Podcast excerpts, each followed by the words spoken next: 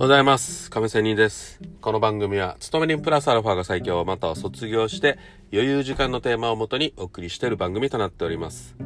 さて、え今日は FX の話で、大台代わりっていう話をしたいと思います。大台ですね、大台。まあ、例えば、5ドル円であれば、まあメジャーじゃないんですけどね、5ドル円。うん。90円台とかさ、80円台とかさ、こういう大台、切りのいい数字の大台っていうのがありますよね。そういうことです。まあもっとね、世界の基軸通貨であるドル円の話をしましょう。2020年の現在で話をしますと、140円台か、ドル円ね、150円台かっていう風なレートの大台が変わることを大台代わりと言いますね。やっぱりその辺っていう大台が変わるということは心理的にはかなり大きな変化を感じますので、えー変わる時には結構な攻防戦が繰り広げられるわけです。まあそういうのが大体一般的です。あっさり抜ける、あっさり、えー抜けて上がる、あっさり下がって抜けるということもありますが、まあ、基本的にね、そういう大台っていうのは、しっかりある程度ね、反発したり、反落したりと、ね、いうところがあると思います。つまり、そういう、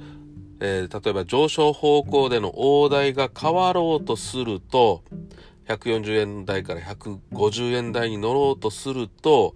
下落を見ているベア、ね、弱気の人たちベア派は上値をの重たさを示そうと大台を上に抜けさせないようにというふうにします。逆にその一方で上昇を見ているブル、強気派にとってはどうにか大台を乗せてきたいと。大台を変えて乗せていきたいということで買いが強いことを示そうとします。しかしですよ、あたかもブルとかベアとかこういう攻防戦によって上げ下げが決まったか、まあ、結果的にね上がったり、ね、そういう大台を上がったり下がったりという上げ下げが決まったかのように見えますが見えますがある意味相場のトレンドというものはまあもう実はすでに決まっているのではないかっていうふうにまあ何十年もトレードをしてきた私にとってはまあそうね思ってしまいます。まあ結局決まってるんじゃないのと、あらかじめね、運命的にというようなことでもあります。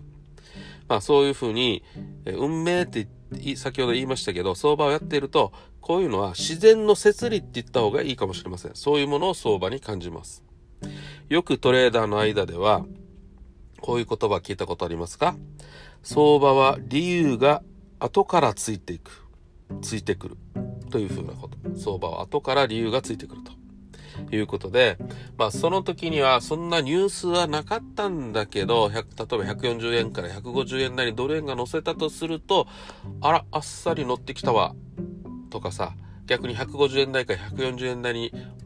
落ちた時、ね、そんな時、あら、しっかり普通に落ちてきたわというふうに思うんですけど、後々調べたら、あ、こういう理由とかニュースがね、また地政学的リスクも含めてねこういうことがあったから乗ってきたんだ、ねえー降りていったんだというふうに、まあ、理由が後でつい分かるとついてくるということもあると思います。ということで今日は大台代わり攻防戦という話をしてみました。まあこういうね、え節目な値段っていうのは結構意識されますのでまあ自分自身も意識するじゃないですか。はい、そういうことで話をしてみましたということです。それでは、良い一日を。See you!